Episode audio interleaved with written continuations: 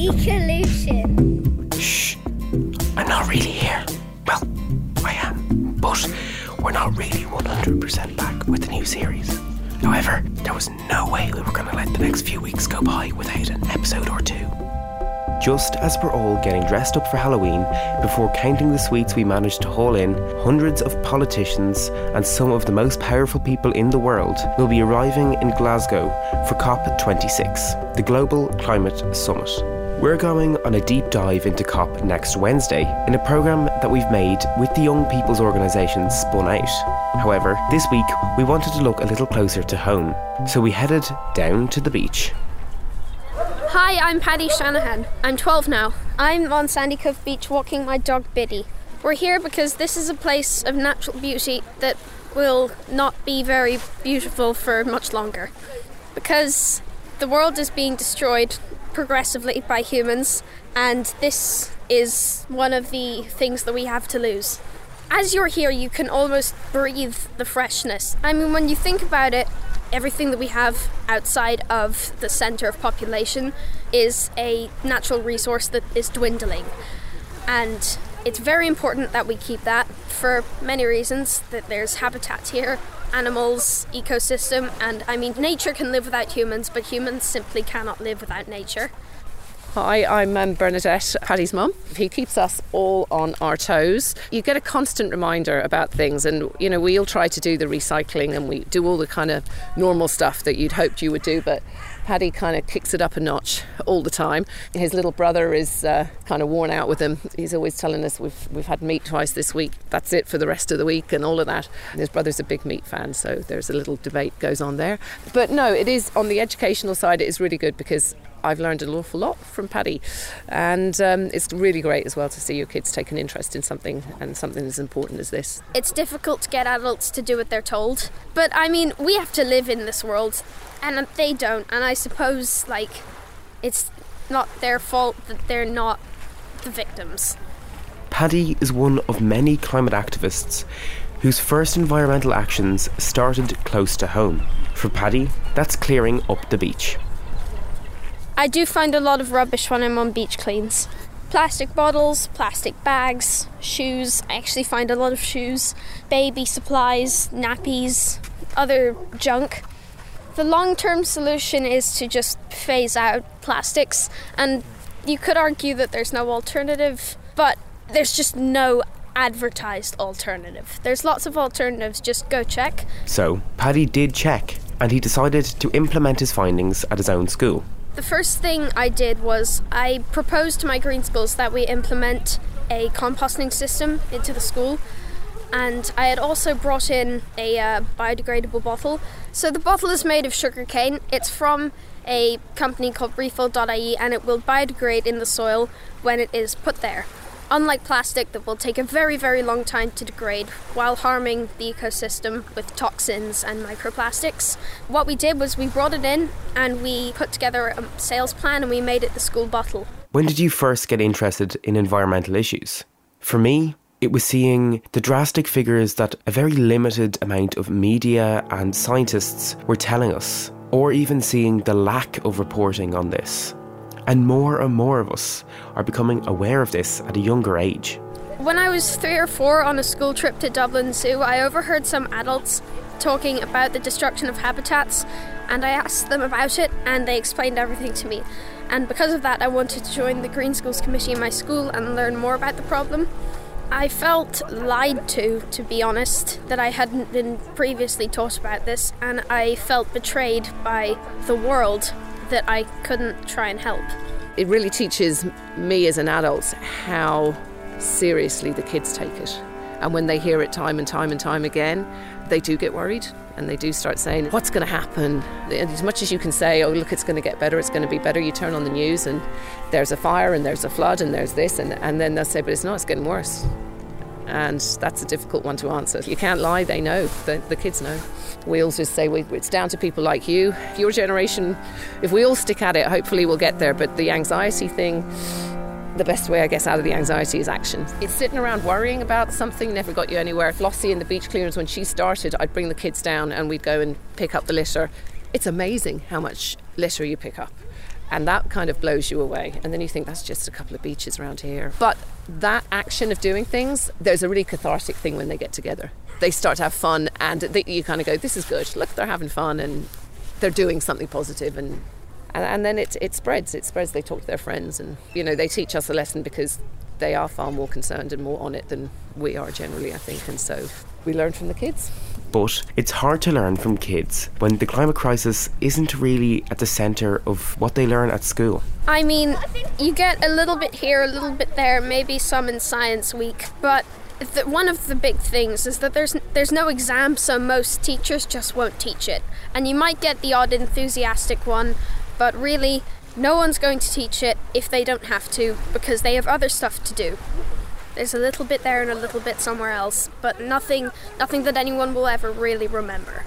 And nothing that people can think about or get engaged in, or anything really. If I was in charge of the education system, I would create a class that happens once or twice a week at the very least that would teach people about climate change. And it has a Christmas and summer exam like all the other subjects, and not just one of those blah blah exams, an actual test to make people realize what we have to lose and how we can save it. Well, I mean, people don't have the time in their lives to go and research this on their own. They need people to do it for them whose actual job it is. I do think people would care if they knew about it properly.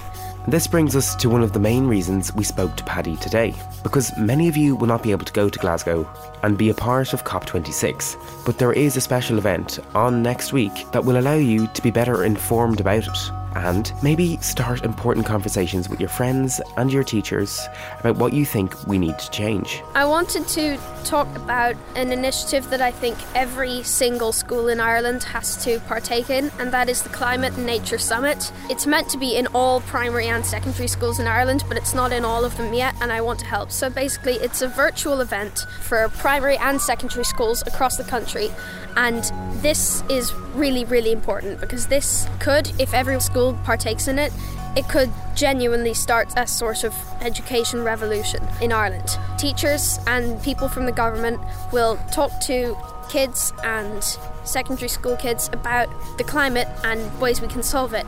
Just search for the Climate and Nature Summit. It's on for the 1st to the 5th of November and it's really good for all schools to show it in their schools. If your school isn't doing it, maybe try and get them to go to Climate and Nature Summit and try and show your principal and maybe they'll put it in.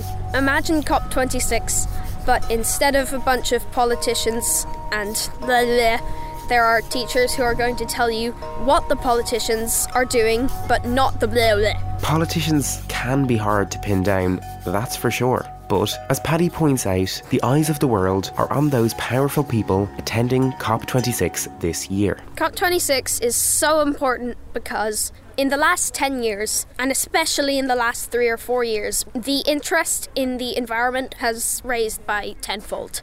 And you won't see that on the surface, but if you did a poll of people who actually know about it now, you would see it.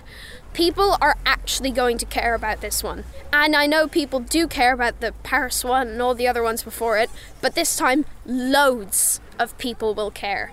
And if it doesn't go well, then those people won't be happy. And when people aren't happy, the people who are in charge have to make them happy, or else they won't be in power anymore. I believe a lot will get done if the right stuff is talked about, which I do think it will be.